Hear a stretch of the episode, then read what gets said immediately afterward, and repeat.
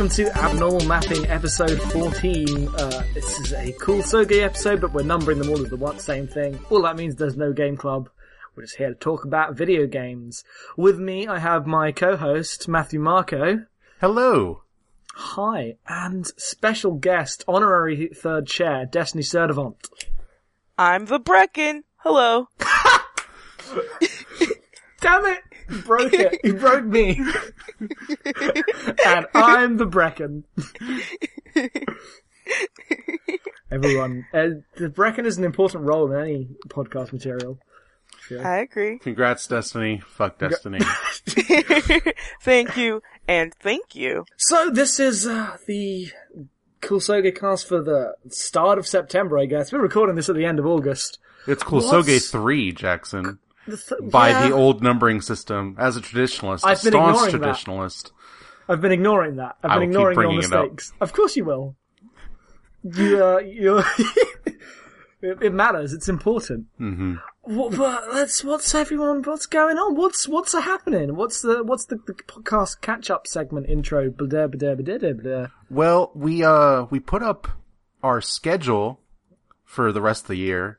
We did do that. And, uh, we did a video page that I'm proud of because we both wrote nonsense about our videos. Uh, I left that my description of read for speed for you to find. oh, I did. It was delightful. it's pretty good. I was pleased as punch. Um, and we're gonna be adding to our reading list. So I wanted, I said we would talk about whatever we add on cast. So this is when we're gonna do that. yeah. Um, in the podcast realm, I want to add Watch Out for Fireballs, which is a game club that's way more serious about its game club than we are in that they play through a game every two weeks and, uh, cast about it. And, uh, they're great. If you want to have another game club in your life, they're, they are highly recommended by me. They play old games almost exclusively, but, uh, it's good. they do, but their definition of old games is lax. like last they like older than 10 years they kind of do some new ones because they did a kickstarter and they're like audience requested Oh, is that how like Bioshock got in? yes Okay. Oh man, I guess X Men Legends 2 is a decade old. in fact they label those ex- episodes like not in the feed but they talk about them as watch out for lens flares instead of fireballs because they're their modern game episodes That's funny. That's pretty good. Even though i'm pretty sure bioshock doesn't have lens flares because it's too dark and spooky It has a couple as you're going down in that elevator, I think. okay i could see that sure I don't remember. I don't, I don't know if the engine's good enough for that. Anyway, uh, yeah, and I've added, um, a zine edited by uh, Zoya Street and someone else. I can't remember. Sorry, this is, uh, this is, this is poor show. But it's a really good zine. Just check it out. It's called Memory Insufficient. Just a bunch of articles and stuff. This one, uh, they themed around food. Uh, there's, there's a cool article about soup and games in there. It makes way more sense when you read it because it sounds like ridiculousness, and it is. But it's it's a good fun zine. You should check that out.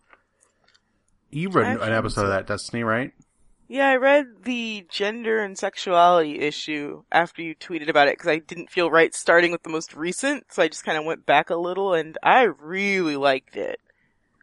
I thought the the contributions were on point. Yep, it's Uh, good. It's, it's I haven't good read stuff. it yet, but I mean to. I finally got around to watching my first errant signal the other day Which one? on Doom. That's a pretty good one. It made me want to go load up Doom again, which I've been Don't- thinking about for the past two weeks actually. So We both want to play Doom two and Doom three at some point. So yes, yeah, Now, what is Errant Signal? it's a video series. Um, it's just es- video essays about games. They're pretty good. Cool. Okay. Awesome. the it's Doom, the kind of stuff that I would want to do. That kind of stuff. the Doom one was really good. It was just Doom about one's one of the why Doom is like at this point this really boutiquey, like very personal game, even though it's Doom.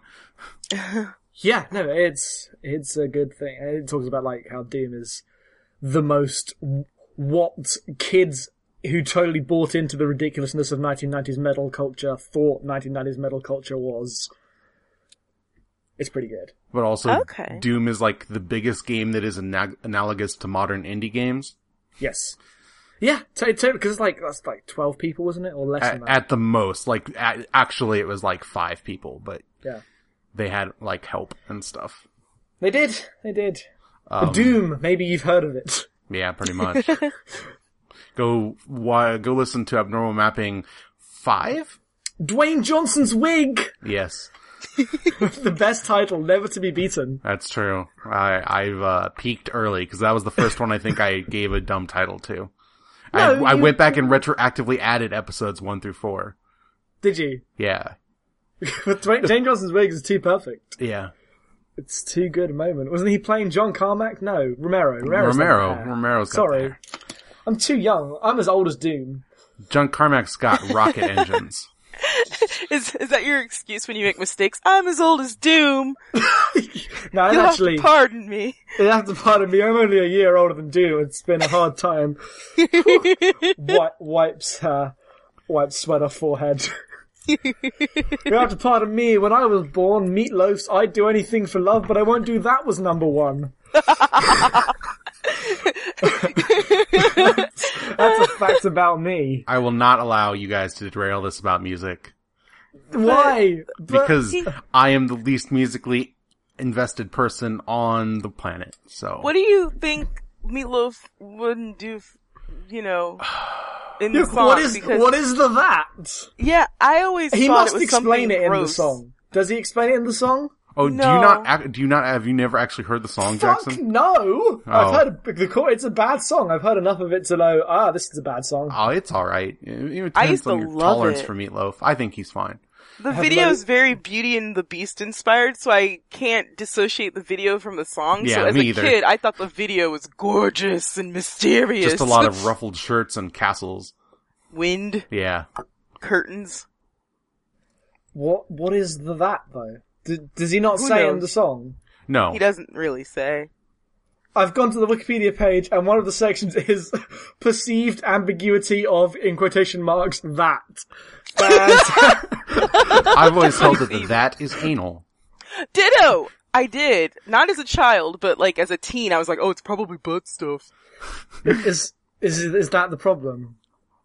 Me- That is the Meatloaf, problem. Meatloaf believes that the lyrics were unambiguous. Meatloaf doesn't seem like a butt stuff kind of guy. Probably not. I, I, I'll read this Wikipedia page later. I can't interrupt this podcast to, to find out what Meatloaf won't do for love. That Uh. that's the answer. he, he won't do that. He won't do that. He, he won't do that, but he will do anything else. Anything else. He's a, he's a great partner. But except in the one way he needs to be. The tra- this is the tragedy of Meatloaf. It is. It's really sad. It's really sad that he's actually this really tolerant and accepting human being, but there's one, he has one weakness and his love has found it. I mean, that's that's the great tragic journey, right? Like, of course, Yeah, that's how it goes down. That's what drama's all built on. It's, true. true. The classical Greek tragedy of the ancient hero Meatloaf. Can we get back on track now? Who's played a video game? Um. Oh, I wanted to tease if uh, us talking about nonsense for an hour and a half is not your thing. Power through because at the end we have a very special announcement about a project that we're doing in the next two months. That's very exciting. It That's is. that's a that's a plug for the last twenty minutes of this episode. He's gonna tell you to rate and review us on iTunes. I mean, I'm also going to do that, but I have actual goods to give. This is not totally a bait and switch. It's true. He does have. He does have Just have partially a bait and switch. Exactly. little baiting, little switching, little loving, little of that. If I was if I was really in like on top of being a producer of this podcast, I would drop in a timestamp, but I'm not going to do that. No. Well, then they don't have to listen through. Please go to 9746. No, it's not going to be 9746. If you go to 9746, I promise you, we're, we are still going to be talking about that Meatloaf song.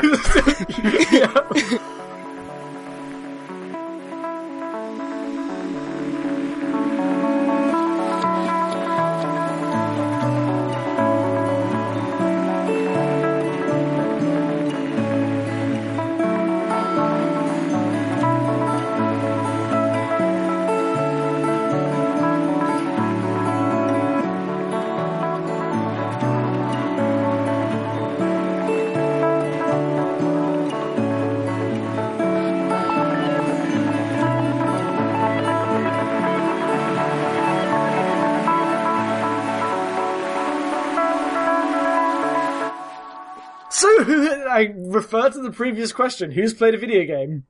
Because if we I haven't, have. then we fucked up. I've played a few. I've played a few. Matt's played a few. Jackson, you've not. Yes, you have. You've been playing video games. Played I play video games. So let's get the disagreement out. Not a disagreement. I want to know what you think about uh, "I'm Fine" I'm fine. by I liked Rakashi. it. Uh, what's his last name? Edwards. Is it? Rakashi Edwards, yeah. Yes.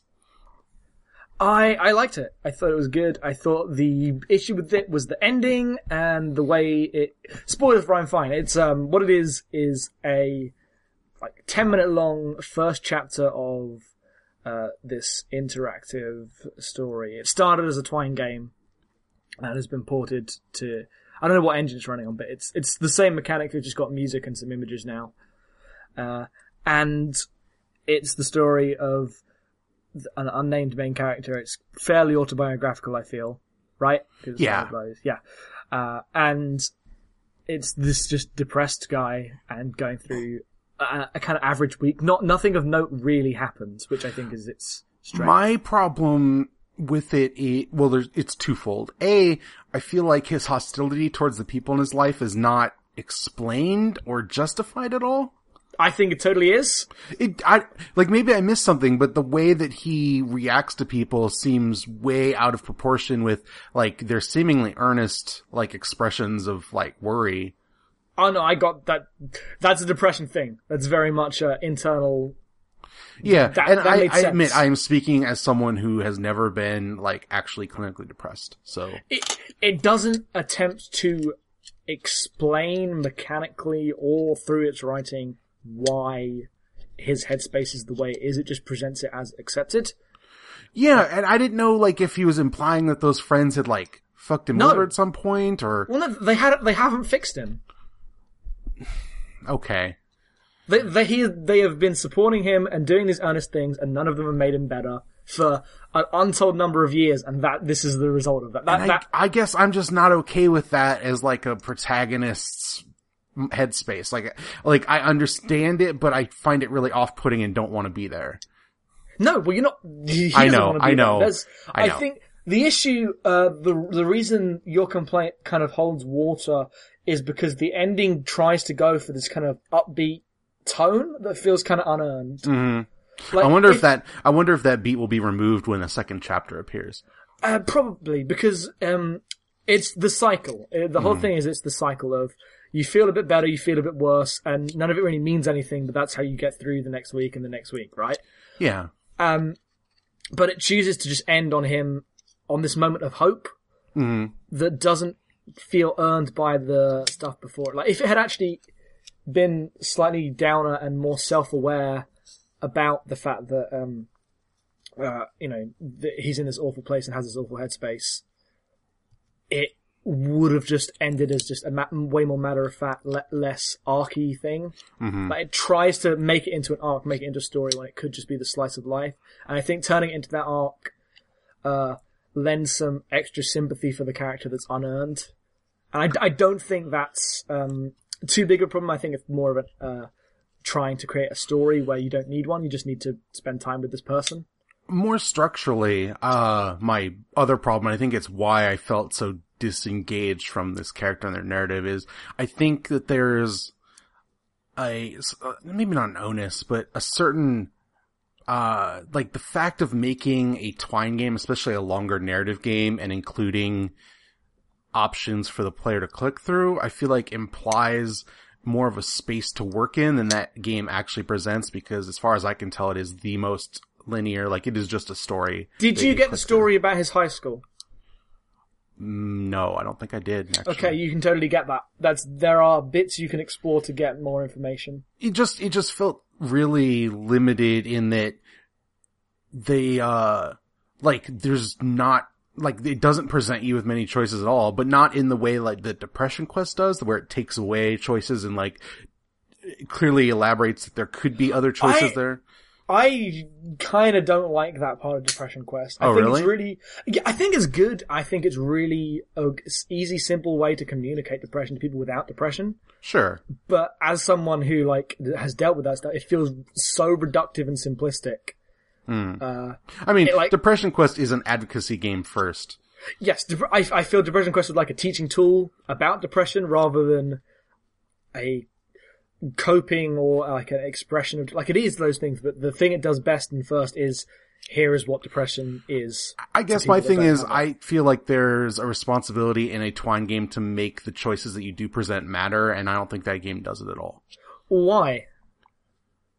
Because it's the one active interaction, and I don't think the game, like, puts any weight in the act of making those, like, even clicking through, like, it doesn't even have to be like a major choice, but the things that it chooses you to click through to get to the next passage seem more framed around how much text can we fit on a screen than this is Yeah. the thing we should click to make an impactful statement.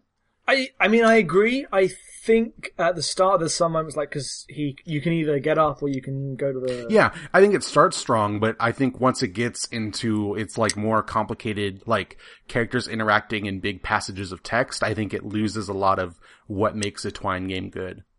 yeah. No, I I agree. I do agree. It becomes just It's just a narrative at that point, Yeah, which is fine, narrative. but then maybe just present it as such. Yeah. Well, I think the strength of it is the early parts where it's just getting him. Yeah, because then it, it would be like make a visual novel where you're just clicking next. Don't make because I feel like the implication of adding the hyperlink on specific words that Twine does, especially when it's buried in paragraphs, like you click on this phrase or you click on this thing, implies a certain weight to those things that the actual narrative doesn't support. Yeah. No, I I agree. I th- I'm excited. I'm excited. I'm interested to see chapter two. I want to see where that game goes. Okay. Yeah, I am too. Uh, and I say that like there are th- things I really like about that game, and obviously as such a personal thing, it's it's hard to apply a lot of like m- game value judgments to it. I, I just I just don't understand like why I, I still don't understand why you feel the protagonist's headspace is a because it's explicitly a game about depression Yeah, and I having a negative. Uh, I don't know. Just mind. something about it really put me off, and not in like uh, I understand that I'm supposed to be put off way, and I'm But not engaging did- with this way. How did you react to uh, Actual Sunlight? Because I found the stuff in Actual Sunlight was actually way more antagonistic. Um, I felt like because uh, the the format of actual sunlight is much more uh, removed, and there isn't as much internal headspace. Uh, it Yeah. was easier to under like engage with and fill in the gaps. The problem with I'm Fine is that so much of that game is an internal narration that I don't think is internally consistent. Like he Yeah. will say things and then do other things that don't jive with that. And I understand that that's part of like the mental cycle that he's going through, but Yeah. I found it really frustrating. Yeah, it's it's complicated because it's gonna be frustrating and not make sense, but then also like that's accurate, but it's mm-hmm. also a But It's- when you a- when you ask people to like engage and empathize with that, like it's hard when the thing you're making is automatically off-putting by its very nature. I think that's the point. I don't know. I think that's the intent of the game Oh, sure, I I don't disagree necessarily. because that's why the guy's angry at everyone for everything, right? Because Mm-hmm. the people can't empathize with him. Yeah, Uh, or he perceives that they can't empathize with him. Or they tr- they try to and it doesn't. How, how do you explain? It's like I mean, there are people who keep trying, but he also keeps pushing everybody away. Yeah. It's it like they don't properly understand his thing or how best to deal with him, and he's just bitter that he has to put on he has to put respecting people's inability to understand him over his own well being. hmm And that contradiction has basically broken him down over years, and that's also the central issue with the game. Okay. I, I don't disagree. I just, like, you engaged with it and I didn't, is where this discussion comes from. I just Yeah, wanted pretty- to feel out why much. that was, and I think you've nailed it, more or less. Yeah, no, because it's, I mean, it's hard. I don't Mm-hmm. really want to get too much into that again now. We'll probably talk about it afterwards because it's a, there's a, lot- a lot to talk about that. And I think exploring that kind of stuff in games is really interesting. You can trip up a bunch and I'm Mm-hmm. glad it exists. I don't hate it. Oh, I don't, I didn't hate it. I just was kind of, uh, cold on it, and I thought that was kind of weird. I, I think it works way better as the setup to a larger thing than Mm. as a single story because it's Sure. just, yeah. But okay, on a completely different note, Destiny, what have you been playing? I played a ton, and I mean a ton, of the 3DS game Harvest Moon A New Beginning to completely switch gears.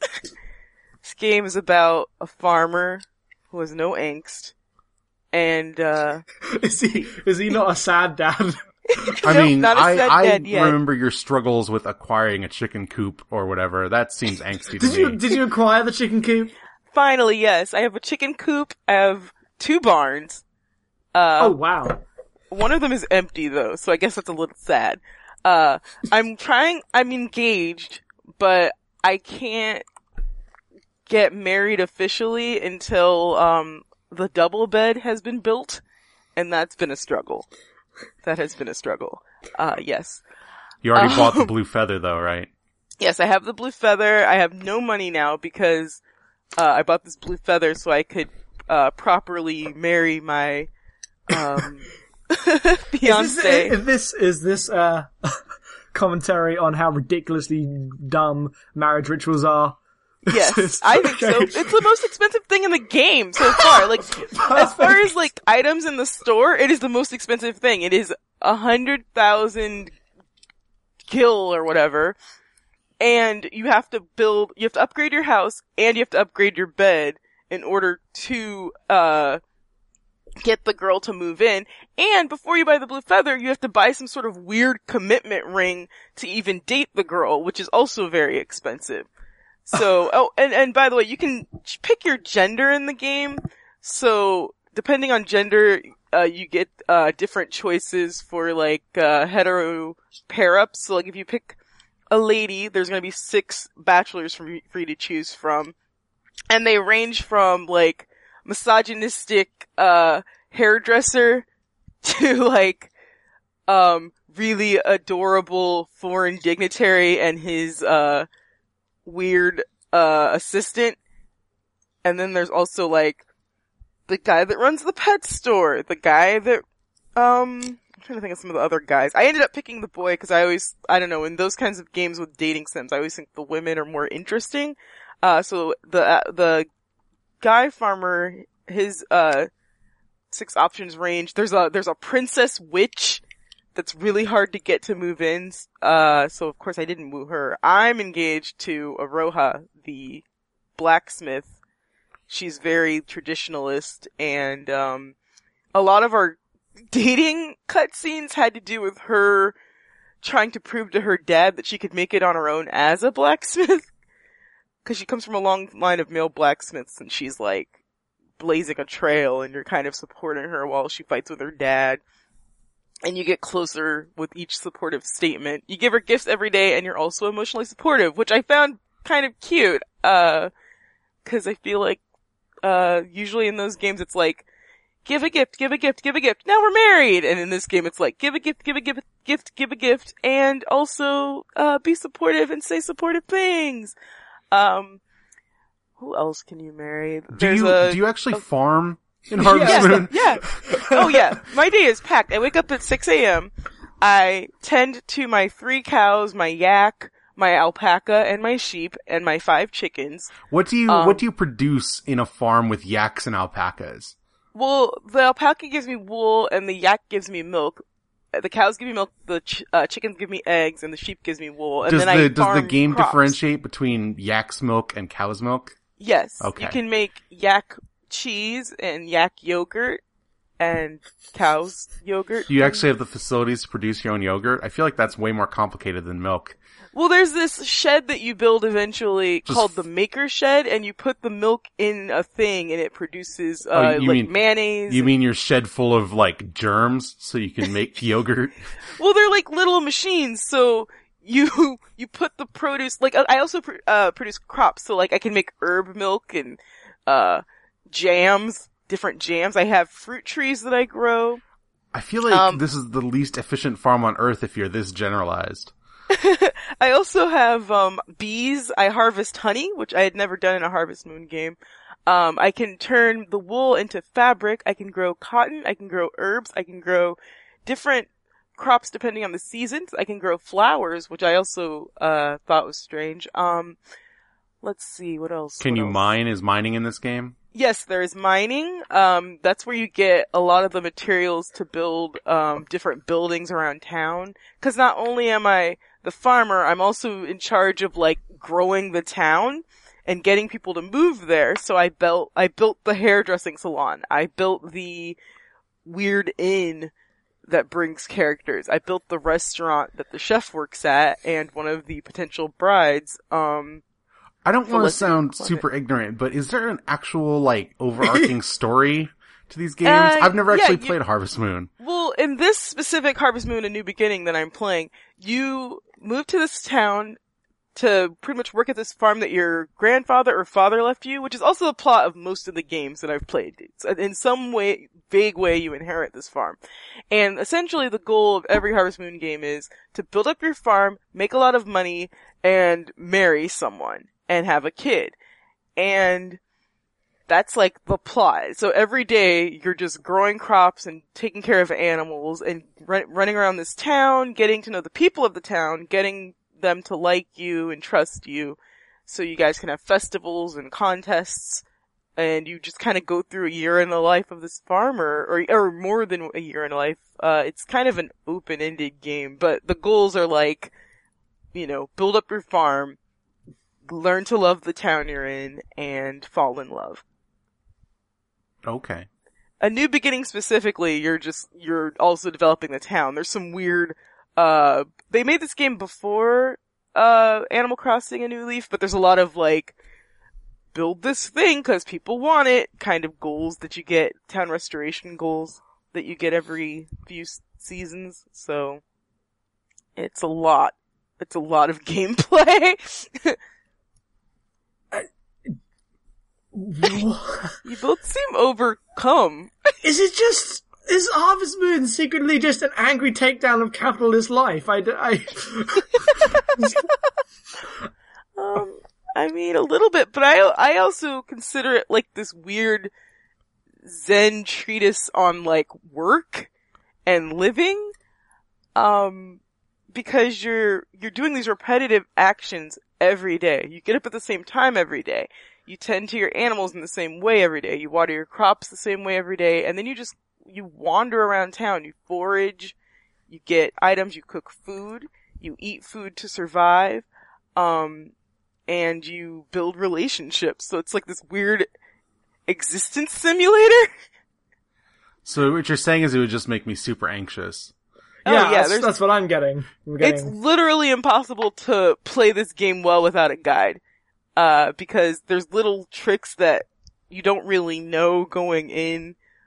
Uh, so, I mean, there's a lot of tutorial. That's the one thing I did not like about this game. When it starts, it takes you your first spring, you're just going through tutorials.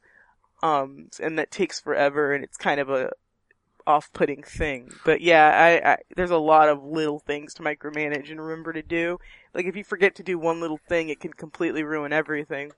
You killed your cow.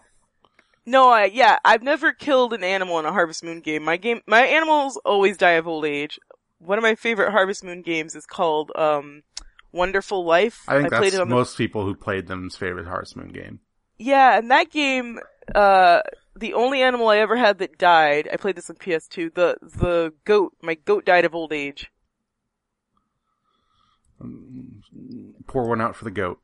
Did- Yeah. was there a funeral for the goat? Was No, it's the guy, I can't remember his name, but the old man that like helps you with your, uh, crop growing, like comes to you and he's like, goat passed away, and then they like, no I love don't for think- goat?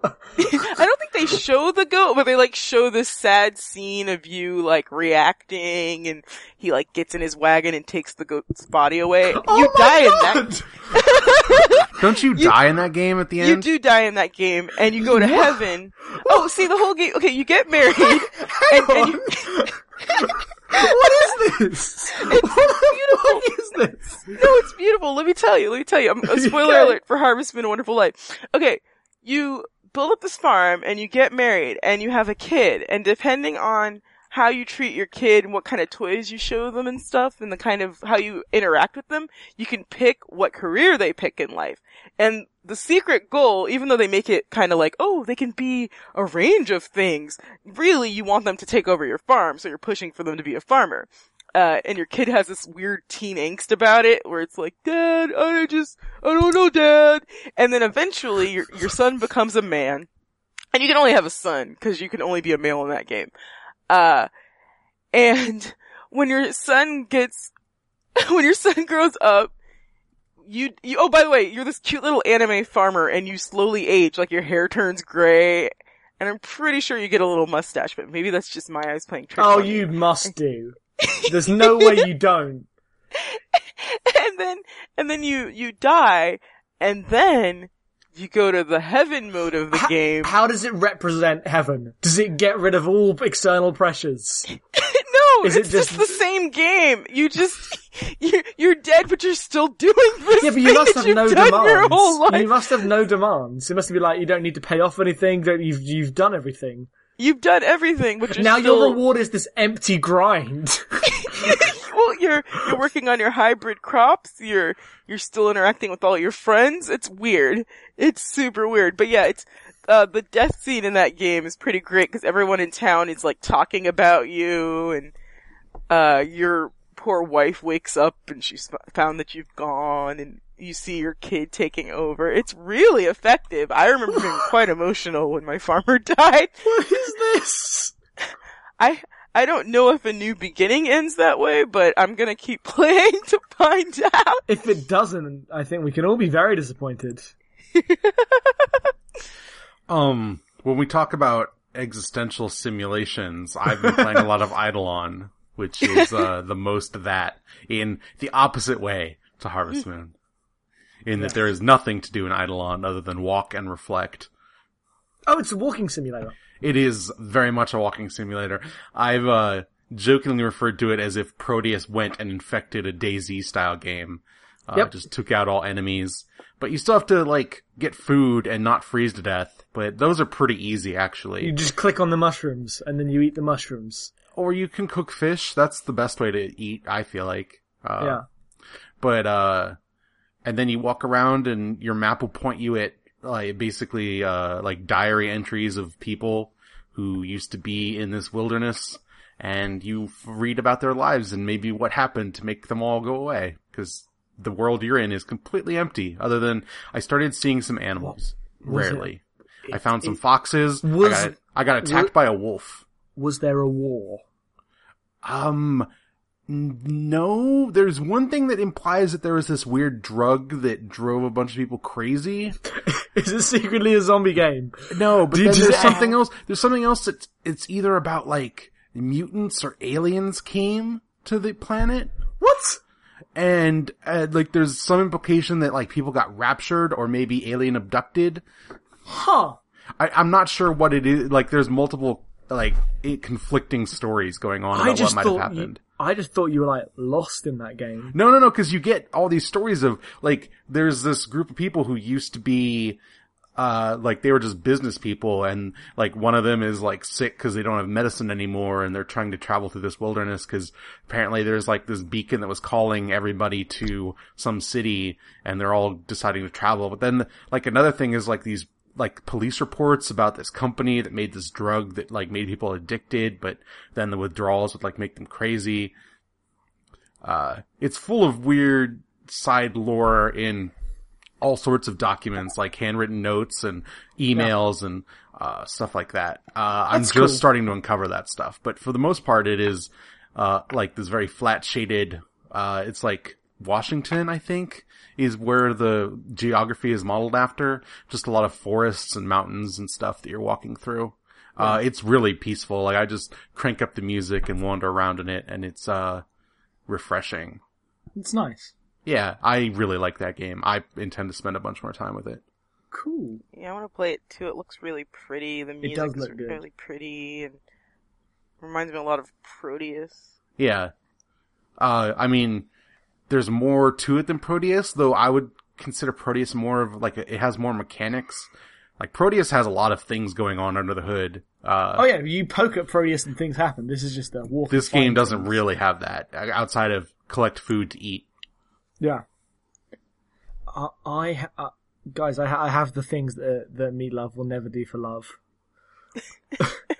What What do you have? We still have an hour to go before it's 97 minutes into yeah, Jackson. right. Is that the tease? you, want, you want to know what Meat Loaf won't do for love? He says it in the song. Apparently, he refers to them in the verses. He's referencing the things he won't do. There are hmm. four things in the verses that he says he won't do. Okay, Wow. here they are. He will ne- he he will do anything for love, but he won't forget the way you feel right now. So that's a real high bar. Well done. Oh, wow. Yeah, uh, he'll do anything for love, but he won't stop dreaming of you every night of my life. Oh. Uh, he'll do he, he'll do anything for love, but he won't do it better than I do with you so long. Uh, okay. He'll he'll do anything for love, but he won't forgive himself if we don't go all the way tonight. This is like stuff that you write on the Facebook page of someone you're stalking. That's a threat. that is a threat. I will do anything for love, but I won't forgive myself if we don't go all the way. That is, lock him up. Yeah. Yeah, that's a Not little okay. creepy. You just twisted the meaning of his. I'm gonna Oh. I'm gonna stay with butt stuff. I like it better than butt stuff. Yeah, I liked it better when it was anal. I also like it. Yep, good quotes, guys. Abnormal Episode weapon. Liked it better 14, I like it better when it's butt stuff. It's true. It's fair enough. It's true. Anyway, that's the meatloaf segment uh, of the episode. I played a bunch of Ninja Gaiden. uh, Ninja Gaiden NES? Sigma. N- No, no, the Ninja Gaiden Trilogy for the Genesis? you shut your face. the Ninja Gaiden uh, that was released in 2003 and then released in 2005 and then again released in 2007 on the PlayStation 2 uh, at 3. Or- yeah, 3. PlayStation 3. My bad. Uh, in Ninja Gaiden Sigma. That's a very good game. Are all three of them good games? Uh, the first one's pretty good. The black's where it's at, and then Sigma's okay. It me- it completely messes up the game in a Okay. variety of ways. So pitch me on this as being valuable as not Bayonetta. Since I know it's one of those style games. It's just a really good game. Uh, like I don't know, I'm really bad at describing what. But it's not, it's not like it narratively have- ridiculous, right? It's much more it- like it you're just fighting ninja men. oh, it's narratively ridiculous. Okay. but it's gross as shit. But you're not Um, like on clock towers flying through space fighting giant space dragons. No, you jump out of an airship and then you slide along power lines and fight demons, and it's in weird. It's in Jap. It's set in Japanese Europe. Okay, well, I'm on board for that. Uh, there's actually some parts of specifically the cutscene design and storytelling that I really like, even though the storytelling itself is the great. Like Ninja Gaiden was always gross. Like people getting across with that new game, but Ninja Gaiden was always the worst. But yeah, it's Itagaki. I mean, that yeah, man is not like- known for his uh, progressive ideas about women. Yeah, exactly. Um, but it, it, but there's uh, sh- there's a lack of words in the storytelling that's nice. Lots of cutscenes are just done through image- imagery. Oh, so like the NES Ninja Gaiden. Yeah, very much. It actually, honestly, feels like a uh, the extension of really old kind of narrative design because they didn't have the technology for, you know, full on cutscenes. But then when they do talk, it's the stupidest thing, and they're like, "Ah, the Dark Dragon Blade. Alas." I am not of the dragon lineage, so I cannot wield the Dark Dragon Blade. Oh, let's go over to the Vigoor Empire and fight the fiends. So it just It's- sounds like Yu-Gi-Oh at that point. yeah, he, Ryu's gonna take you to the Shadow Realm. He's got the blue eyes white dragon sword. Yeah, he has that really Exodia obliterate. That's the one, right? I, you know more about Yu-Gi-Oh than I do apparently. It's true. Uh, um, here's the other. I don't. Tristan. Nope. Lost it. Lost it. But the game itself is just a really tight fighting game. Uh, well, not fighting. uh, It's got a really tight combat system. a for- character action game. a character action, a hack and slash, A CAG. a CAG. When yeah. you say hack and slash, I actually think of more like Dynasty Warriors, like Golden Axe style games. That's fair. That's fair. Uh, what I like about the Ninja Gaiden Black that they lost in all the other ones is that there's a specificity to the combat. It's all, it's very deliberate. Every, every single move has to be planned and there's animation priority. Kinda. It's way faster than a game like Dark Souls, but that's an obvious comparison. hmm Uh, it's also set in one big city and kind of Metroidvania, but not at all really. Like, it's, it, it just crosses, the level design crosses over itself and it, it has a single place and takes place in one place. Like, so the, the actual design of the way the game unfolds is really smart, Okay. which they lost completely in the sequels. It would just go through this level and fight guys. They took away all the puzzles in later games as well, which was Someday sad. you're gonna force me to play this game, right? yeah. Yeah, Nin- we're gonna play Ninja Gaiden Black at some point. Okay. And what they did in Sigma to fuck it up is they added a bunch of um, chapters where you play as Rachel, who is the other character. One, sh- Mm-hmm. is uh, she is she a booby lady? Do you want me? To, do you want a picture? Because yes. Okay, she's a booby lady. Have you seen any lady from an Itagaki game? I've uh, watched the movie Dead or Alive. Okay.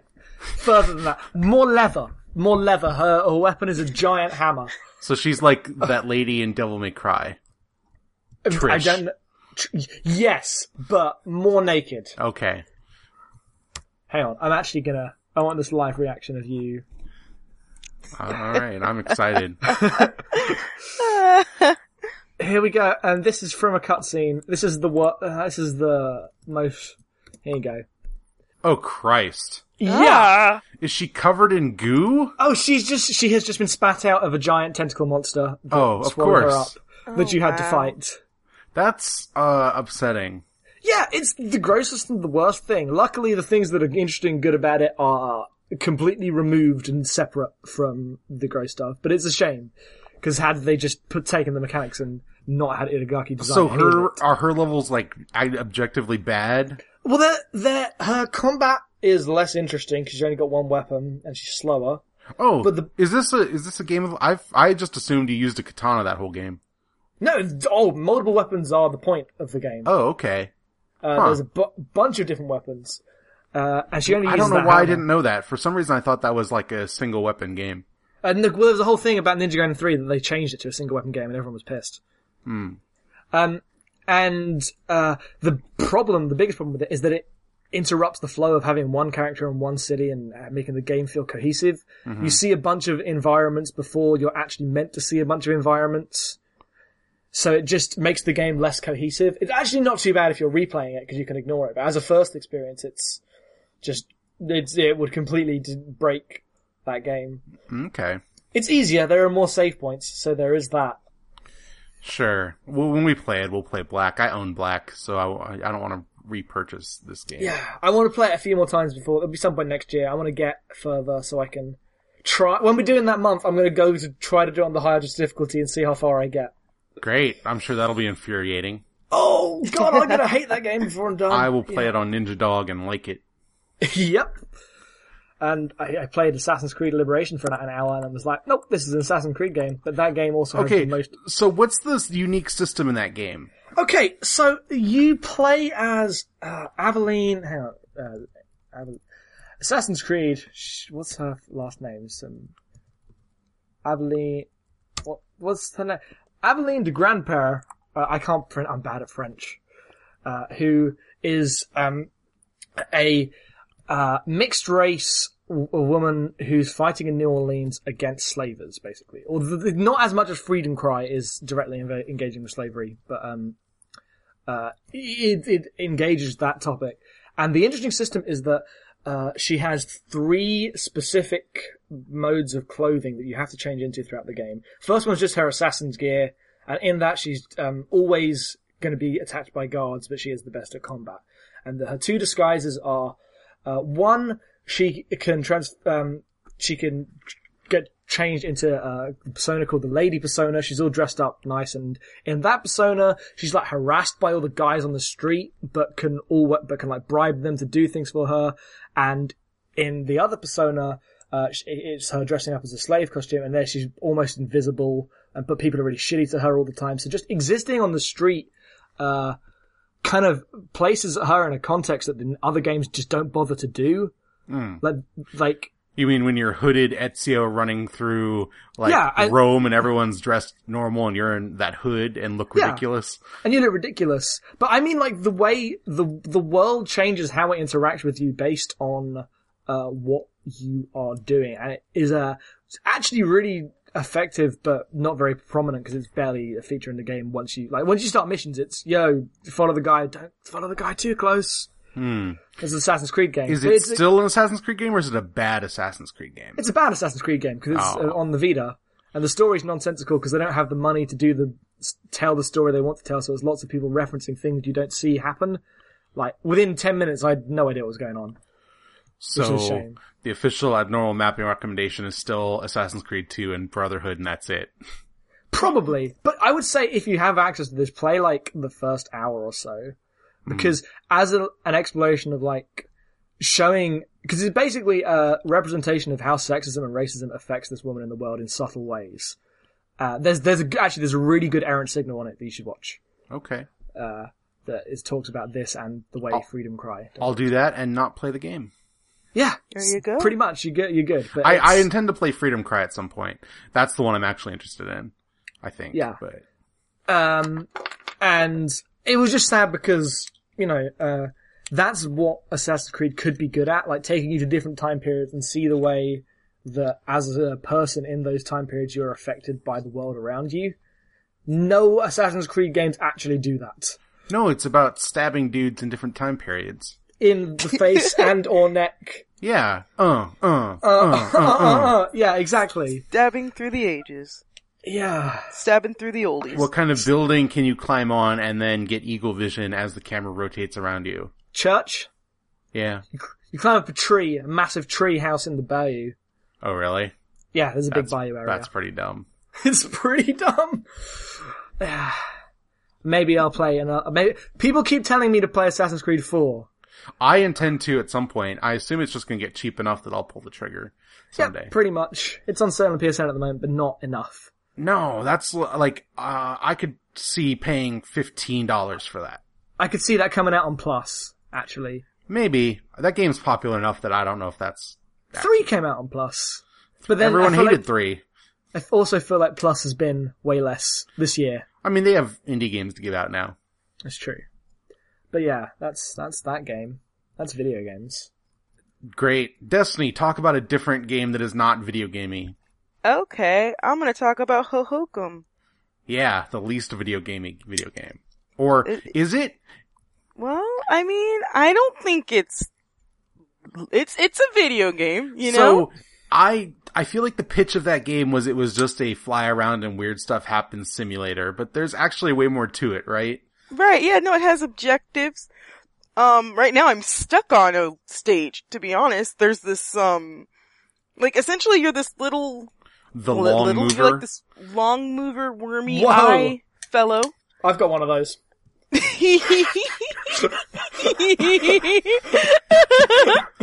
oh my. Don't Come on. encourage. Don't encourage him. Oh.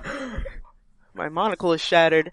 Uh, so you've got, you know, you're, you're, you're floating around and you float through different stages and you help different figures within these worlds. Um, and each one has an objective. They're, um, cloudy, but once you figure them out, they're really simple. Mhm. It's just a matter of finding them. And there's also this collection element where you're trying to open as many of the, like throughout the stages there's a bunch of different eyes, and you have to open them by passing them or interacting with them. Those are And the the things game- where the movement Oh, changes. sorry? Into a, are they the things where the movement changes to like this circle thing? Yeah, yeah, Yeah. there's different, um, things that you moving around items can do. Uh, but yeah, I, I, I was sold on it as like a sort of sandboxy, um, toy of a game. I don't know if that makes sense. No, that's totally makes sense in like the Noby Noby Boy style, Yeah, or even And like even like Proteus kind of, where you, you just kind of wander and stuff happens. And I thought it would be more of that, but it's, I mean, it still has their ob- objectives and you have to, sometimes the long mover is like a taxi service. Sometimes the long mover is like almost antagonistic, um, in like just disrupting scenes. Sometimes, uh, the long mover is just helping out with some music. The long, so- the long mover came from the skies. oh, for some reason, that entire paragraph was the funniest thing I've ever The heard. night of the long mover. oh, and so you God unlock damn it, each you guys. each stage you unlock like a different friend and they always have goofy names to fly fly float around with you. I don't know if you're floating or flying, guess it depends on where you are. Sometimes you're underwater. One of the itchiest modes was an underwater mode and it made me very itchy because there were a lot of little weird things on the screen. Um but it's a really, really colorful game. It's really, really uh pretty. I love the music. It's uh, a lot of fun. I enjoyed it. I don't really have a whole lot to say on it, but I definitely think it's it's way more of a game game than people let on. Yeah, it's uh, like I only spent like five minutes with it, but it seems like an actual straight up puzzle game, Yeah, exactly. Um, just with a huge layer of art over the top. Yep. There's uh 17 worlds in total. And um let's see. The art is by Richard Hogg and the music is by Ghostly International Artists. I'm sure But, there's going to be some Hoka music in here. Yeah, it's I love it. But yeah, there's just a lot of different cues and I can't remember I kind of lost my train of thought, but I think it's definitely not what it's being sold to be, but I find that delightful. There are many times where I would hit on something and something weird would occur, occur and I would just squeal in delight because I'd be so surprised. So I really like the game so far. It's very peaceful. I like putting it on and just floating around and seeing what's gonna happen. But I, I will admit that, yeah, I'm totally stuck on one stage. I'm trying to figure out how to get all these machines to, uh, work for me. Hmm. I don't know. yeah, that's a that's a game that uh I intend to spend some time with in the next month because I have it. I've played just a little bit of it, but uh Eidolon's been eating up all my let's play a game to relax time instead. It's true. Um, back to real video games. None of this Rude. artsy fartsy bullshit. Uh, I've been playing Bioshock 2 Return to Rapture. That's not actually its subtitle. I, it'd be terrible if it was. Is there anything in that that sounds like a vibrator? Wait, what? No, no, you need the long mover. Uh, there's, there's the Big Daddy. Yep. Oh, uh oh. That's that doesn't vibrate. That's just a boring dildo. Sure, not but it's a- like the size of your arm. Yeah, it's like just the most ridiculous thing you've ever seen, but it doesn't actually vibrate. Um, I like how you think large arm-sized dildos are boring. Jackson lives an exciting life. He's from the UK, didn't you know? I, I consider that to be pretty dull. Uh, what am I going to do with that? I'm going to, if I hear it's the size of my arm, ow. You could beat someone about the neck naked face with it. okay, this could carry on. Yes, what else? Bioshock? Bioshock's a good vibrating name. Um, yes, yes it is. So I'm recording videos that won't be up for another month probably at this point. You uh, ridiculous person. of Bioshock 2. That game is really interesting because I feel like there's way more to it than the original. It's not as, like, it's not as surprising as the original Bioshock is, and I don't think its paced as good, but I think there's a lot more to it, like, textually. Like, the world is really fascinating because it opens, because it's 10 years after the fall of Rapture, like, era, so the way things looked in Bioshock, things look way worse. Like, the first 45 minutes of that game, you were just going through areas that, like, all of the corpses are dead and desiccated, and there's a lot of overgrowth of, like, barnacles and stuff as the water starts to seep into areas and Well- reclaim Rapture. Well, also, like, by necessity, like, the first game, it had a lot of interesting stuff in it, but it is set up around that one reveal and those one very just, Mm-hmm. you know, objectivism and the opposite of objective. It's, it's still pretty simple, but they I mean, can't just do that, that again. stuff that to- stuff is in there. Yeah, but they have to kind of dig a bit deeper just to get anything Mm-hmm. that they didn't say before. So by necessity, it kind of has to at least aim for something more interesting, even if it doesn't succeed all the time. Yeah, and so the opening is fascinating because it is a much more naturalistic version of that world. Uh, and it eventually becomes the, I'm going through like these, this apartment town area and it feels very staged in the same way a lot of Bioshock did. And it makes sense in the world because these are underwater cities built to resemble cities on the surface, so they're gonna feel staged. Like there is a, almost like hokey, like Disneyland quality to the world of Bioshock, uh, that is pervasive through all three of those games, really. Uh, even when one of them doesn't justify itself at all. But, uh, we're not going to talk about that game. Um, and, but the parts where it is more organic are delightful. That game is the most Metroid Prime game that I've ever seen that isn't Metroid Prime because I feel like that's a formula that never got iterated on. Like those three games exist and that's it. And I'm delighted to find that Bioshock 2 is very similar in, uh, mode and, uh, sensibilities because there's a lot of stuff in that game that is just meander through a space and take in what's there.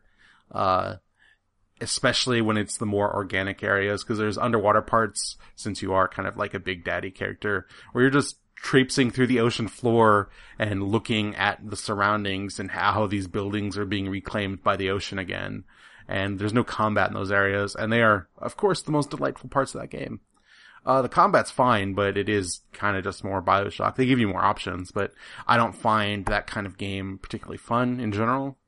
Yeah. Uh, it's, I mean, it's it's fine, but I'm not enthused about the fighting in a real way.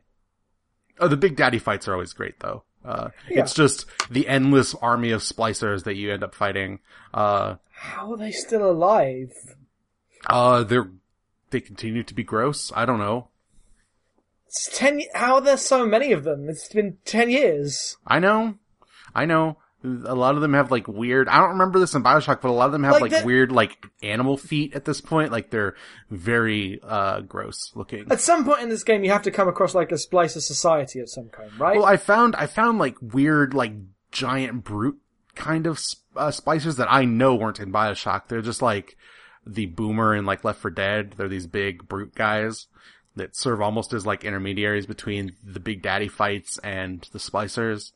Um, uh, yeah, I don't know. I, I, maybe you will. I mean, I'm going through this huge, like, apartment, like, living residential area that I don't think was in the original Bioshock at all. So, there's a lot of, there was a lot of people in Rapture.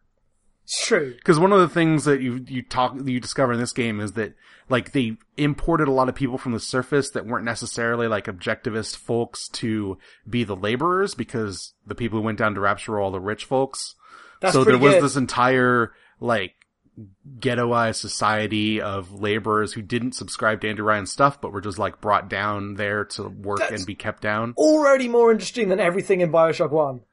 Yeah, sure. That's that's great. I'm okay. That's great. I'm gonna watch that when you start putting those up. Yeah, uh, that game is really interesting. Uh, like I said, I, I'm enjoying it quite a bit. Uh, I intend to play Minerva's Den, but not immediately because I can't do 20 hours of Bioshock 2. No, you would go insane. Yeah. I um watched video game movies. Video game the movie, the let's, one. let's finish up the video games until, before we talk about the movies thereof. Okay, so we have to. All right, sure. I mean, I played a lot. Teasing. I know, but what else have you played that you want to Uh, talk about? Oh, I played Fez. I don't really want to talk about Fez. No. Uh, the so earlier in the month, it's been a while, but I played a few freeware games um, that were tiny and interesting. And one I wanted to bring up was Be the Ball, Uh, oh yeah, okay. which is all it is is a football game in which you are taking a single shot at goal. That's all the game is. It's the simplest thing in the world, but I really like it. Like it's a single interaction. It's you kick a ball and try to score. The goalie moves at a. Sorry, I'm using all British terminology right now. The goalie. Um, we know what a goalie is. Yeah. Is that not? Would you not? What about the keeper? Is that? Yeah. Or is that? Yeah. Good. Uh, Alright. Quidditch. I'm familiar with Quidditch. yeah. Damn it. Damn it. There's a goalie in the Mighty Ducks, so I know what a goalie is. Well, oh, Yes. well, hockey. Yes. Sorry, Yeah, I forget hockey. the hockey totally has goals. Anyway, um, what's interesting about it is that it just shows how ridiculously overcomplicated sports games are. Because they're the most overcomplicated things, especially team sports games. Like the most interesting sports games or enjoyable ones are like Tiger Woods, uh, because it's just one interact. You're just hitting the ball and getting better at hitting the ball. It's a relaxing game, Tiger.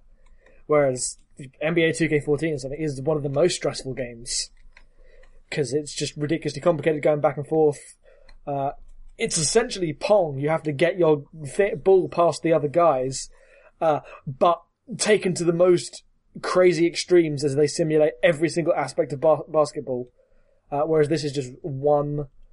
Uh, basically, so what you do in build, Be the Ball is you press one button for power, and then you let it go, and then you kind of have to control the ball in the air to get it past the the goalkeeper. You don't have that much influence over it. It's not like every single time you can do it. It's actually kind of hard, so it gets the difficulty there. But I just lost like 45 minutes to taking this one shot over and over again until I got really good at it. And yeah, and my takeaway was that sports games have got ridiculously complicated in a way that they don't need to be, and I'd like to see more simple, focused things that focus on the interactions that make sports interesting. Okay. Uh, to that effect, I played a lot of Rusty's Real Deal Baseball. I finished that game. Uh, that's a good game. Highly recommended as one of those types of very simplistic sports games. Do you with a play cool- baseball with it? you play a lot of mini games in and around baseball. Like there's like catching games and there's hitting games and there's pitching games. Uh, there's weird like uh, you're going to carve a bat out of a block of wood games, or do that thing where you like bounce a ball on the top, like the edge of your bat as you hold it out. Like Oh yeah, I did that. I've done that.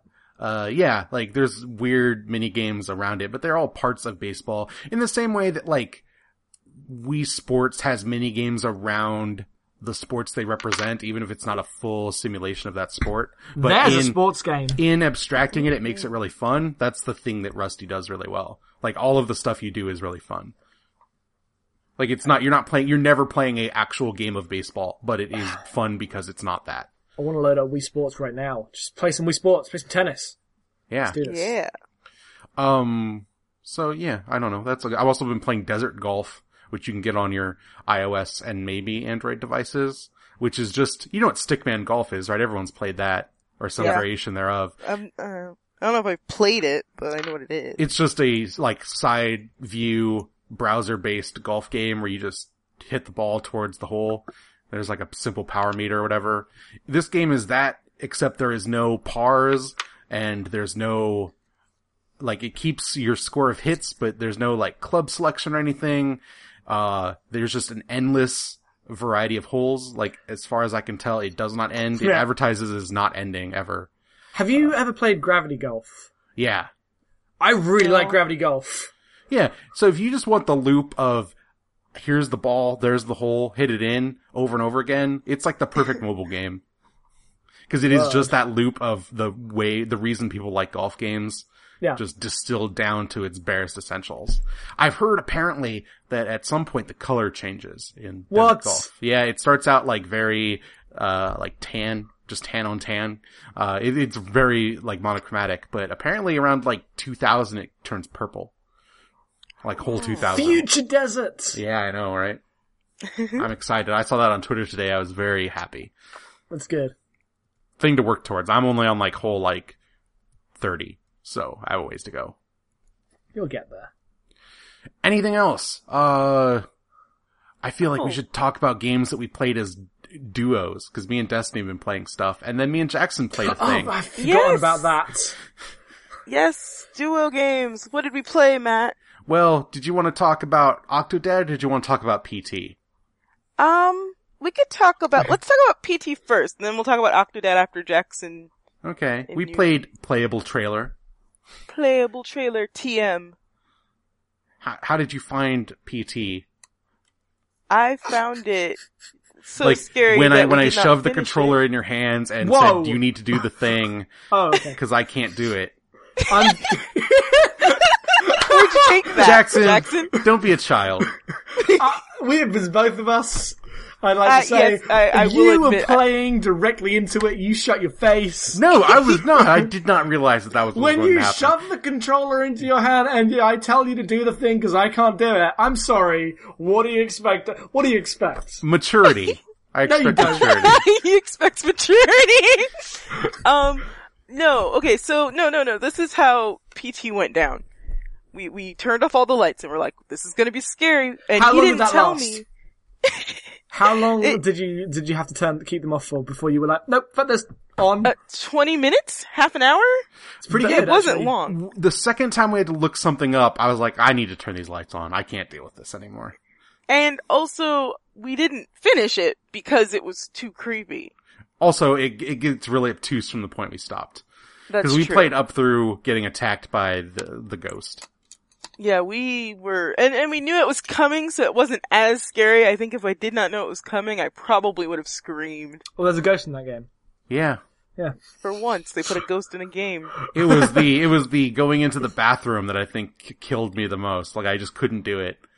Cause it's a small bathroom, it reminded me a lot of a really gross version of my own home bathroom. Like if my, if we had just stopped taking care of my house and, cause it was really small and then there's just like the mirror and behind the mirror is the shower and, uh, and you don't, you don't know it's gonna be behind you or in the mirror and it yeah, was because awful. the the game has a locked like as because you go through the loop of this hallway and early on like there's banging in the bathroom door like you know that there's something in there uh and then at one point it cracks open and when you like try to peer inside like uh, the ghost rushes to the door and pulls it shut again but Oh. then on one Oh. loop on one loop the exit to this loop is closed off and the bath the door is just wide open and you have to go in there and all that you can see from outside is a flickering fl- like light inside the bathroom So how do you? So how does the game communicate its premise to you? So you're walking through this bar. This, you this wake up in like this concrete room like it's just bare and uh, you go through the, the one door and then you're in this hallway and it's just a it's like straight down like 20 feet and you turn right and then it's straight down like maybe 50 feet on the right there's like a closed door and then there's like a foyer area with like a main door on the left that's never opened but it's like there's like a coat rack and stuff it's clear that's like the exit of the house and then at the end of that hallway is like like four or five steps down to like a concrete basement area and when Yep. you go through that door it kicks you back to the beginning of the hallway loop Okay. Oh, that's way longer than I thought. I thought it was one single hallway on one floor. I mean, it is on one floor. There's just a little staircase down, and nothing happens in there. yeah, Uh, it's just the same areas over What and I- over. Okay. And but it then- is it is just like a hallway with a turn and then another hallway. So, so you, And there you are start, doors. you start the game, you go into rooms and start exploring things. there's no going into rooms. There's this hallway. So there's this hall, you walk down the hallway. Yeah. And there's Um, there's like a bunch of pictures on the wall. There's like a at, like right at the turn. There's like a window, but to your left is this little alcove with like a bunch Where, of pictures. where's and, the first scare?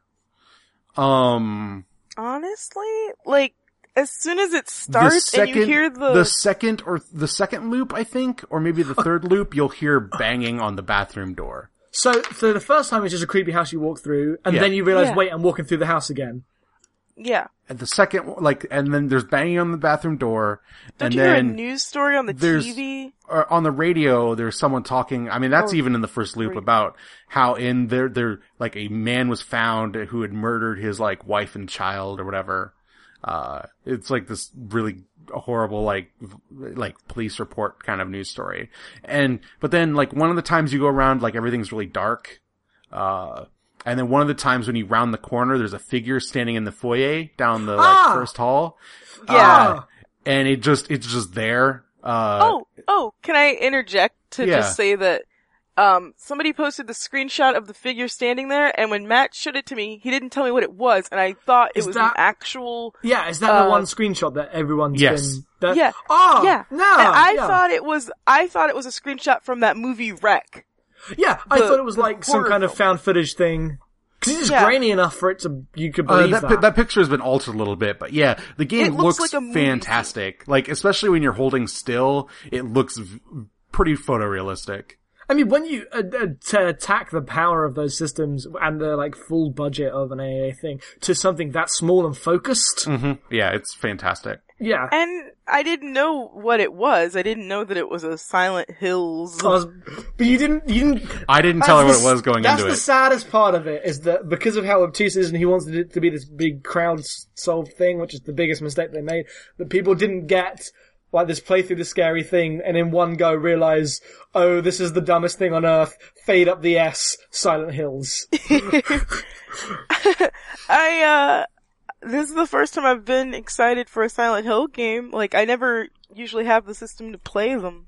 So, Um, and then we played Octodad. We finished that last night.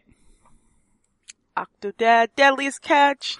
Playing Octodad co-op is probably, I think, the way to play that if you can manage it, because it's ridiculous.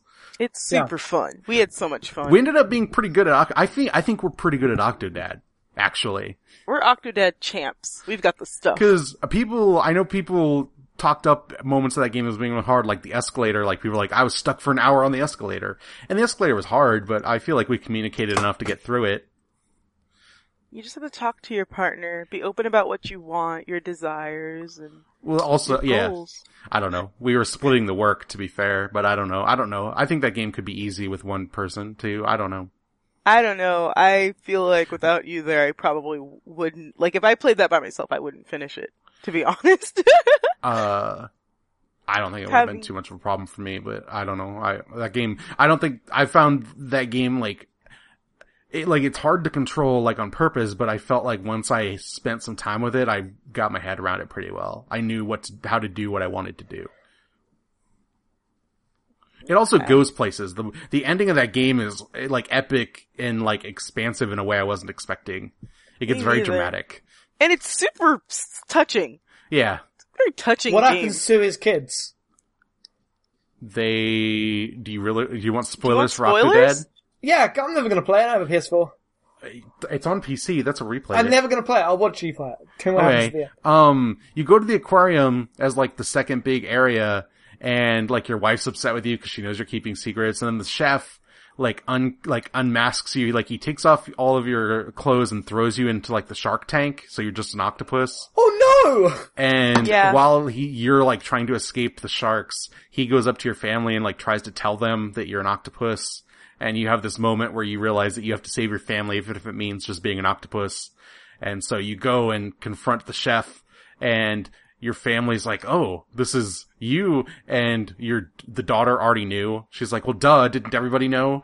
And, uh, the son's like, oh, cool, this is great. And your When- wife is During the controls of that sequence, when you're finally allowed to control like an octopus, is it like a really, like not challenging at all, really expressive It's- moment of controls? Because that's what they need to do to make Yeah, that no, um, powerful. yeah, you're It's- swimming around. You're you're on like it's on like a rail most like more or less as you're going through these environments because you're swimming like through these you go you like break through these vents and you're like swimming through the various tanks of the aquarium and your one mechanic is you press A to like power up and like shoot forward but it's just like it's like the end of journey Yeah, that's what I'm. I'm imagining the end yeah, no, of journey. it's just this soaring moment where you're like swimming with dolphins and you're like flying Oh, through these areas. That is beautiful. Yeah. Oh, that is so much better than I could have expected. Oh, so what is? So what happens when you get to the family? So, and then the, the chef, like your family doesn't believe the chef, but then when you show up and you're like standing there in your nude octopus glory, uh, they're like, well, we have to stop this chef because the chef then just sets fire to everything. He's like, well, I'll just kill us all or whatever. And you and your family have to work together to defeat the chef. And then you all become very, ha- you all get together happily. And in the moment where everyone's like hugging it out and your wife's like, you should have told me years ago, but I thought whatever secret you were keeping was way worse. Uh, I don't know what could be worse than than being mm. married to an octopus for 10 plus years Yeah. and not knowing. your son's like, well, if you're an octopus, then where did we come from? And they all start job. laughing and it cuts to credits. Great, fantastic. Yep. Yeah, one of my favorite little things about that game is you get, there's a flashback scene where you're remembering how you met your wife. Oh my And- god! You, you, you plop up onto this ship from the sea and you just stow away on this boat and the controls are totally like, you're just really floppy and weird until you wear human clothes and you can like have legs. and, then you start moving like Octodad. It's, Well, it's really, at first you- you're really floppy, but then you drink some coffee. oh, and that yeah. like, that like gives Wakes you you vitalization to be able to like stand properly. And then when you from get clothes, a you number become- one dad mug. Yeah. He imprinted on dadhood early. yeah, it's great. It's like this weird like stealth sequence where you're trying to sneak past people on this boat. It's like the opening of Metal Gear Solid 2. So good. This game was so good. Yeah, it's only, it, like we beat it in two hours because there's only four episodes that we recorded, but it was a delight. That's that sounds fantastic. Yeah, I, I really enjoyed it. Um, in maybe more discouraging news, uh, me and Jackson tried to play Civ 5, Yep. or we played like half of a game of Civ 5. Uh, Yeah, around that. Yeah. Um, I just kind of went through the most. I think the problem is this was your first time playing Civ and it was not a good. first time pl- playing Civ, and because neither of us are very antagonistic Civ players, it just felt like he was playing a game of Civ and I was taking up space. Next time, next time because I really would like to play again. You you should play like a single player game. Yeah, I want to get a hold. But then next time we'll turn off barbarians and we'll turn up the AI difficulty so we don't have to be antagonistic, but people will be antagonistic towards us. okay. Because I think that'd be more fun. Yeah, we need some kind of teamwork element in there. Because I don't I don't really feel like like I'm not competitive in the like I don't want to build up, up No. an army and beat you up. 'cause- I was just getting to the point where I was like, I'm just going to start attacking you just for no reason, just to have something to do. I didn't. But I was about to turn into the, I am Yeah. born in this multiplayer game, I'm to fuck everything up. Cause you got, uh, you got to, I, yeah. Cause part of that, that game's loop is just kind of like, oh, I get new tech and then I do that. Like, it's a lot of sitting around waiting for meters to fill to unlock new things. I mean, that's Yeah, just can- inherent in the game. I can see how that game, especially in single player, is just really satisfying. Just, I am going to lose myself for a few hours as I unlock everything. Yep. Yeah. That's kind of how that game unfolds. I mean, there's, if you're playing militarily, you, you can be really strategic with the combat stuff, but, I, no thank you. I mean, it's, it's okay. I mean, I was trying to do a little bit of that when we, You, yes, you also just started taking out everyone because you wanted I, more I ended up with a navy, and I don't know how. It's just how it worked. That I ended up with like a navy that was way more advanced than every other civilization. So I was like, well, I might as well use this. Full states and city states, and then you had almost the entire Look. continent. You park a bunch of frigates outside a city, you're gonna take the city. It's true.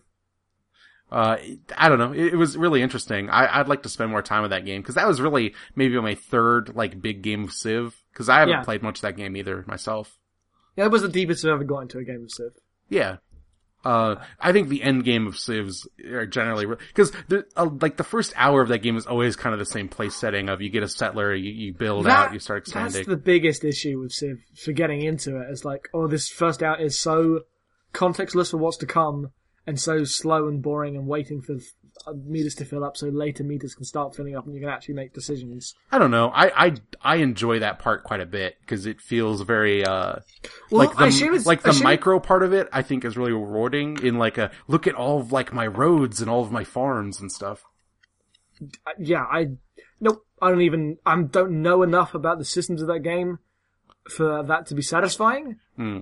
Like so, at a learning stage, it's really quite. It's Hmm. not designed for that. It's clearly a sequel to a game that came out long ago when games were just you learned about the games, then you played the games. Sure. You do not learn through your first playthrough. Uh, I, I feel like I kind of, cause I was really intimidated. I I went through the tutorial like twice and then I ended up just sitting, I was like, I'm gonna play a game till the end. And I felt like I learned a lot by doing that. Oh yeah, you do learn as you go, but like you, it's not like a it's not a Mm-hmm. s- structured single player game. I mean, But yeah, especially on like easier modes when you're not being antagonistic, like by the middle of that game, all of the land is claimed and then it just becomes a matter of like politicking and resource management. Yeah, that's that's the game I want. I Hmm. want that game. I want to get to the middle of a Civ game when everyone's got everything and it's all about positioning yourself. I feel like, uh, that like Galactic Civilizations game is more of that. Cool. I should play that then. I'm not positive, but when that comes out, or that new one, whatever, Beyond Earth, or whatever it's called, uh, Yeah. I bet that'll be way more in the vein of that stuff. I'm not positive, but that's how I feel like people have always I mean, land is so much less of a commodity in space. I assume. Yeah, So I would assume so too. Yeah. Sid Meier's Civilization Beyond Earth. I like that title because it implies that Sid Meier himself has formed a civilization beyond Earth. Uh, I feel like that's where he's headed. Sure, him and Richard Garriott are going Richard into Garriott, space. yeah. Captain British or Lord British. Lord, yeah, he's captain now, cosmonaut British. Cos- yep, fantastic. That'd be a good time.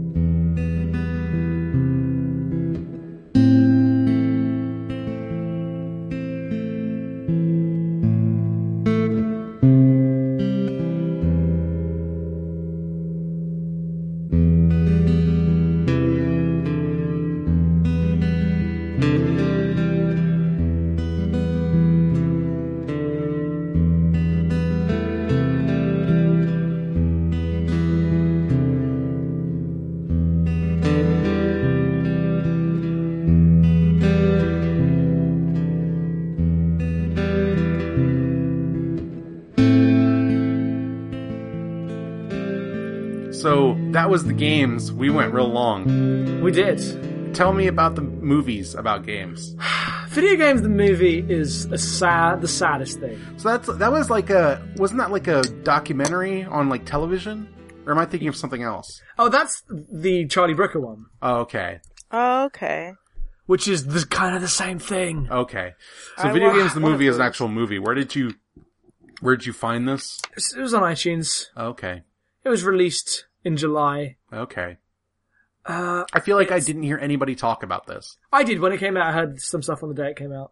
Was it positive stuff? No, it was just Okay. this movie about video games. I mean, some people enjoyed it, but it's just super surface level, buying into all the gross narratives about games. There's a full section on how gaming culture Okay. is about. Let me let me guess the things that it talks about. Alright, alright, go. Uh gaming used to be nerdy, but now gaming's for everybody. Yes. You know it. But all of their examples are like white men. It's like, uh, okay, so, Except Sure. except women play on Facebook and mobile. didn't even talk about those games. Okay. Interesting. Didn't Wow. even mention them. Um, games used to be really limited by hardware, but now with all of the power of modern technology, we can create emotional experiences that are cutscene What's heavy. the other word? What's the, what's the word? What's, what is the th- the word that makes games good? Tell me, Matt. Cinematic No. Technology, No. Immersive? immersion. Yes! Immersion! when we hit 1999, immersion happened and then games became better forever, is the logic this movie uses. Great. Oh. It, um, and, and like, the, the stuff like, you know, games used to be for nerds, but now the nerds are the heroes! Shot of nerds on an MLG How many stage times did it being talk about how games outgross Hollywood? Uh, a lot. The the fir- the opening five, well, not really a lot. Uh, the opening five minutes of the game was uh, the game of the movie with this really long infographic as it explained why games are legitimate with statistics. And those statistics boil down to capitalism. Yes, it's like we have more money. Look at how just there's like there it, it shows the graph of how much money the music industry makes, and then it shows the graph of how much money the film industry makes, and then it's taken up like three quarters of the screen, and then it shows the graph of video games, and then it breaks the screen and scrolls along, and then you can't even see the other graphs anymore. Great. So that's that. Great. Lovely. What was the other movie you watched? Gaming in color, Which is about, uh, queer games folk. queer right? games folk, yeah, and it was uh, disappointing. What's wrong with it? Is it just that it's a talking heads thing? It's just that it's a really talking head heavy documentary with no kind of personal hooks to anything. And like the people that get into the interviews, some of them are interesting, but I don't follow them in their real lives. Oh, there's So- nobody that we know? Nobody, that- nobody that we know. It's just people explaining things for an hour. So it feels really impersonal. And also like when they're saying things and saying their opinions about games and, uh, and how they're treated, um, with with regards to sexuality and stuff, uh, it comes off as like they're just saying it matter of factly, even though there's lots of things that aren't true. Like clearly they're interviewing these guys and getting their opinions, but the way it's presented is in a way that's more um, just telling the audience things. Whereas if it had been pres these interviews had been presented in the context of, you know, here are some queer people who play games and their reaction to them and how that affects their life, uh, it would have been way more effective. hmm Uh, and um, yeah, I just wish I wish that it also it also um, attacked it from a kind of disappointing perspective, and it was like, oh, it was mostly about how AAA games need to a- acknowledge queer people exist, um, and didn't spend anywhere near enough time focusing on the fact that there are Many queer game many que- makers. yeah, like I would Yeah. have if, if you're making that game, you go to a bunch of queer game makers and you film them, right? That's what I would do. If anthropy is not in your thing, you fucking failed. Not mentioned. No, men- they, mentioned, they mentioned Dys4ia. They mentioned Dys4ia, but didn't really talk about her as a person. Or Like, she's a fixture at this point.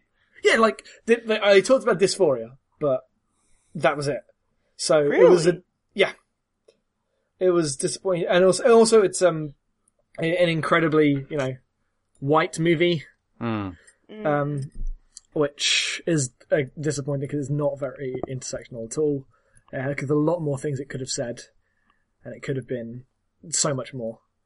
Which That's is a shame because I think the I think the idea is really good, and I think you could make that film really well. But Mhm. it also just had the impression of a film that had to be made on the cheap quickly, like quick, get a bunch of extras in a room, film them with nice looking cameras, and then edit this. I mean, that's, I feel like that's most of those types of game, um, game documentaries at this point. Yeah. I mean, Right. and that's not, like, it's a, it's a fledgling, like, niche of documentary, so I understand. And there's a Yeah. lot of, like, not established ma- filmmakers doing that work, so I, I get it. Like, ultimately I do. Yeah. But Maybe So that, that would have been more interesting as, like, a YouTube series, though. yeah, I, I watched the Smash Brothers documentary and that's better. But it's it's not got interesting subject matter or Oh, I mean, but like, if you interviewed like a game maker an episode and then like talked about their Yeah. games and their experience like as like a single piece, I think a series of those Yes. have been way better. Uh, agreed. And also, I have had enough with like, uh, kind of, um, you know, soft focus panning shots as, uh, digital but inspiring music plays in the background. Oh, you mean every documentary Oh. made by twenty something ever now? I hate it so much. Oh, it's the worst. I just want, no, just a shot of people doing things. It's, You need that. uh You need that uh tilt shift focus going. Documentaries about video games look so terrible. I hate you know, them. you know what's a good documentary about video games? King of Kong. That's a good King one. King of Kong is fucking excellent. Oh. King of Kong is about the most pointless thing in the world, but it's such, it builds such like a clear narrative out of uh, the stupidest thing. I was like, come on, you gotta take down this asshole villain of just the secret of good documentary is a documentary still has a like scripted narrative that it's working towards. It Pretty just has to. Like that's It what has it is. to. And say what you will about Indie Game the movie, and I will because I hate it. Oh, yeah, at it's least terrible. it follows a narrative. Yeah, the Like, problem with like that game, the problem with that ga- that movie is that its narratives are awful and It's bankrupt awful in the bank- focus, in like the broader sense of what Yeah. games are. And they perpetuate a bunch of shitty things, but it has a narrative and has focal points. and they're like, they're like two of those three narratives are really compelling. And people will walk away from uh, gaming color with kind of nothing. Like Mm-hmm. if they don't agree, maybe some people who didn't think about queer games would be like, maybe I should think about this more. But if you're already converted, there's there's there's nothing to there's If nothing. it, to if it was a that. special feature on Indie Game the movie, I could see that. yeah, but even if. For, for all the things wrong with Indie Game the movie, you're going to walk away with it with an opinion of Phil Fish as the ca- as Phil Fish Indie Game the movie character, not Mm-hmm. Phil Fish person. I mean, Like- he's not the most interesting story in that. I think the Team Meat guys are, but No, I I agree, but I'm just saying that at least it gives you a narrative and characters and people to hang on to, oh yeah, absolutely. rather than just uh, staying saying facts for an hour. hmm But yeah, it it got me really motivated. Like, I'm just gonna get a cheap video camera make my own video game documentary. This is all bullshit. I'm gonna do it. And then I got that was like about 15 minutes of being motivated. Then I was like, oh, I'm gonna have a hot chocolate and go to bed. Yeah, that's that's actually what you should do. Yeah, I should. I mean, if, if you want to do that, just make a YouTube series. Don't make a movie. Nobody wants documentary movies. No. If I was if I was doing a documentary, it'd be a this series of 20 minute YouTube videos because why would you do anything else? Yeah. It's the internet. hmm That's a cast. That's a podcast. N- uh, not yet. We've got plenty more to go. We it's part of the wrap up. You do this every time. Simon laugh. So we have Destiny here for a reason. Not just Hi. to talk about games. I mean, talking about games is great, but we have a reason because we're going to announce our big project, and it's all her fault. No one's going to say anything. Wait, we're waiting. Building suspense. I would. I was hoping that Destiny would talk about why it's her fault. Well, it's my fault because I really, really wanted to play this game. So you ha- you have like your me. list, right?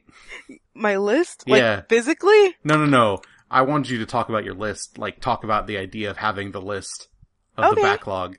Well, I, I just feel like, okay, I grew up with video games, but I didn't buy a whole lot of them because we didn't have a lot of money when I was growing up and I'd rent them, but when you rent a game, you only spend like a week with it.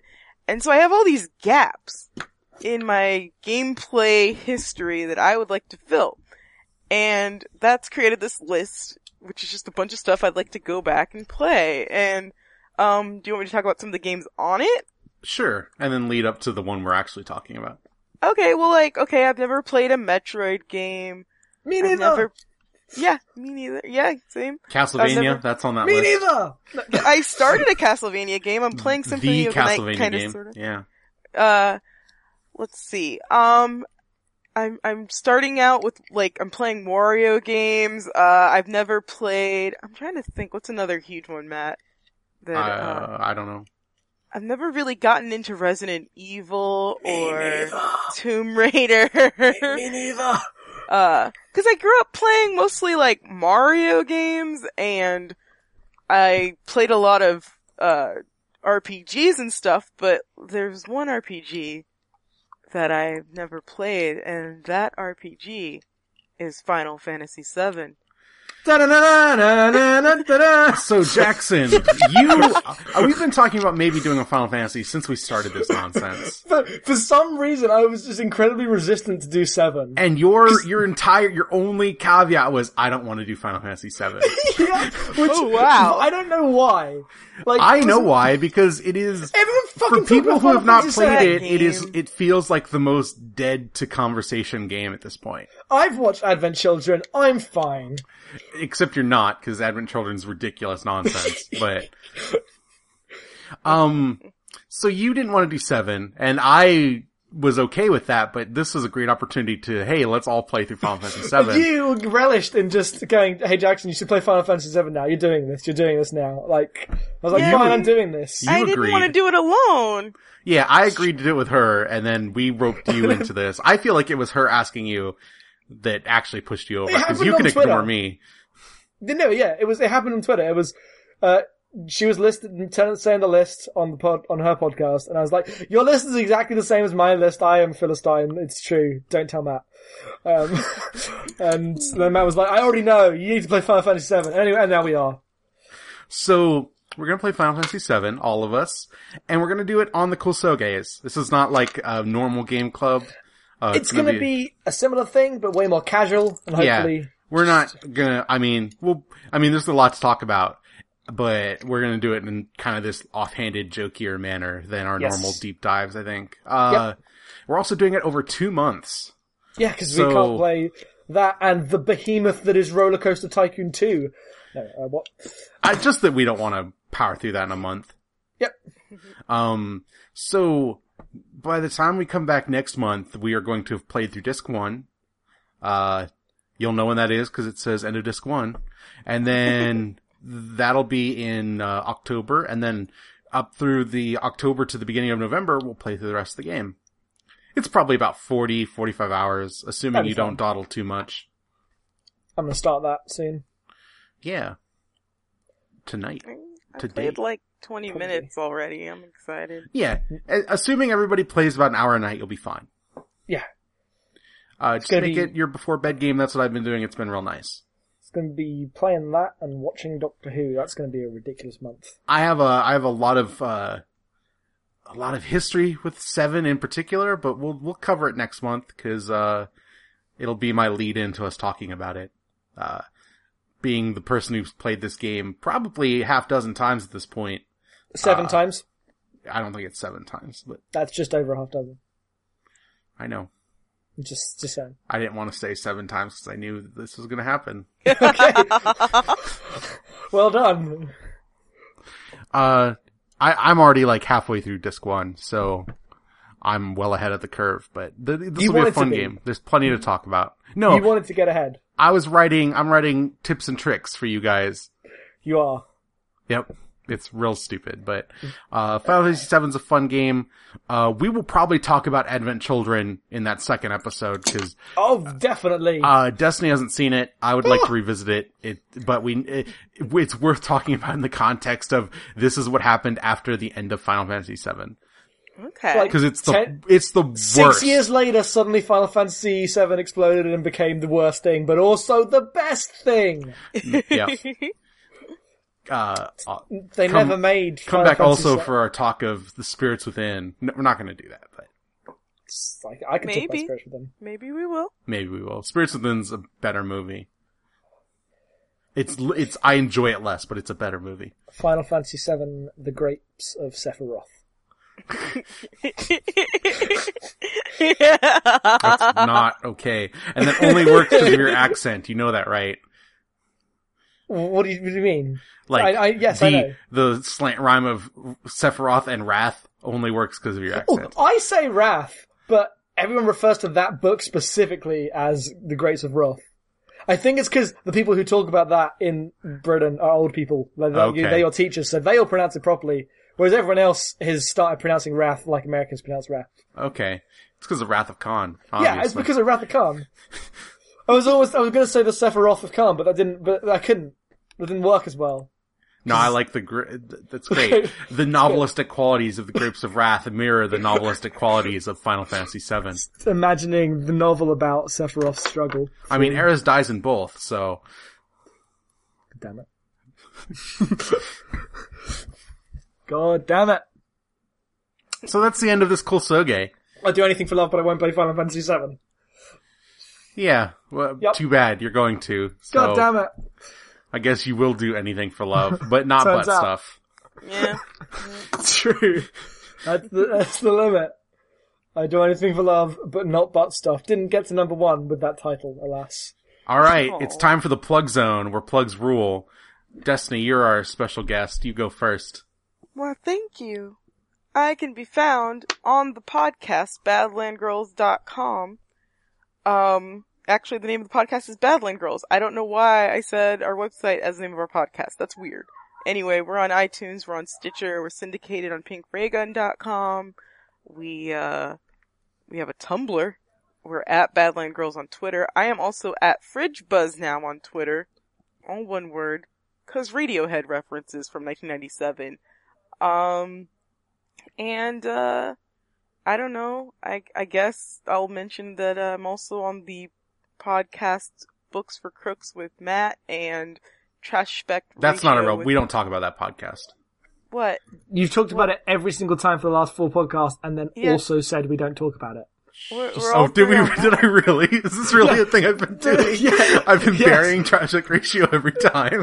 No, no, no, Why no, do no, you no, not no, not want to talk about it? Books for Crooks is the one you've been burying. Oh, no, no, no. I, okay, I was talking about Trashback Ratio. I was just gonna be kayfabe, hateful on Trashback. Oh, okay. No. Well, because it's my thing. Yeah. Yeah. Oh, okay, I see. Sorry, I gotta just keep assumed, up. I just keep assumed you were going to plug it anyway though, Jackson. No, I'm fine. We talked about movies. If Which you want to, our if you want us to really talk good. about movies, go to trashbackratio.com. Yeah, it's, uh, it's good. I actually really like that podcast. It's a good time. That's all Jackson's show. I don't, I just show up. I He haven't does, listened to the watches- first episode yet because I'm waiting for the feed or whatever. Like Oh, my, the yeah. my iTunes feed. Yeah. I haven't you done submit that it? yet. No, I've, I've actually completely forgot. I thought you did, but I didn't want to bring it up because I didn't want to be an asshole. It's 'cause No, I'm British. You can totally ask me. I forget things. I, I keep, I, I have a lot of plate spinning and I don't take notes. So, I was like, I want to say that he should put the thing on iTunes, but I'm just two from Surrey right now. oh, that's adorable. You Um, can find me on Twitter at Talier002 or not. Okay, done. That's my plugs over. Matt, you do your you thing. can find abnormal mapping at abnormalmapping.com or Why? on iTunes or on, uh, YouTube or on Twitter. I'm on Twitter at litrock, L-I-T-R-O-C-K. You can send us email at abnormalmappingpodcast at gmail.com. Uh, that's all of the plugs, I think. Uh, I, I do run a book club called Books for Crooks. Uh, Jackson runs a very good movie podcast called Trashback Ratio.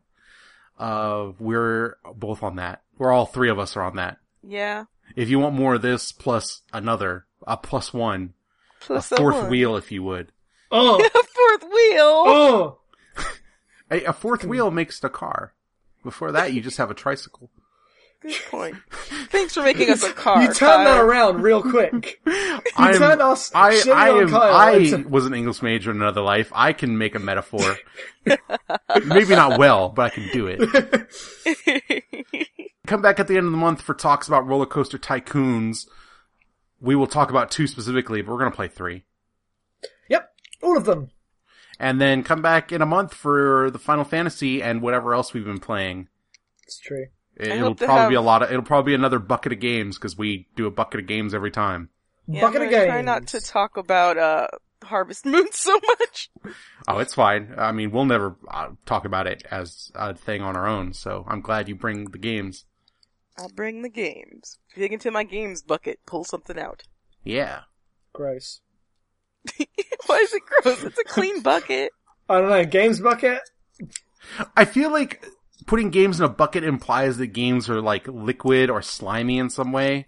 Oh, Come get your games bucket from Because KFC. you only put you only put things that are like g- gross in a bucket, right? Yeah, chicken. Because Uh, if, they- if they were if they were neat and tidy, you'd put them in a box. yeah. Good point. All my games are in a box. Taco Bell puts tacos in a box. Nobody Yeah. cares Gross. about Taco Bell. What are we? What, what is this now? What We're are- done. Jackson, be a good host. Shut this podcast down. okay, I've pressed stop.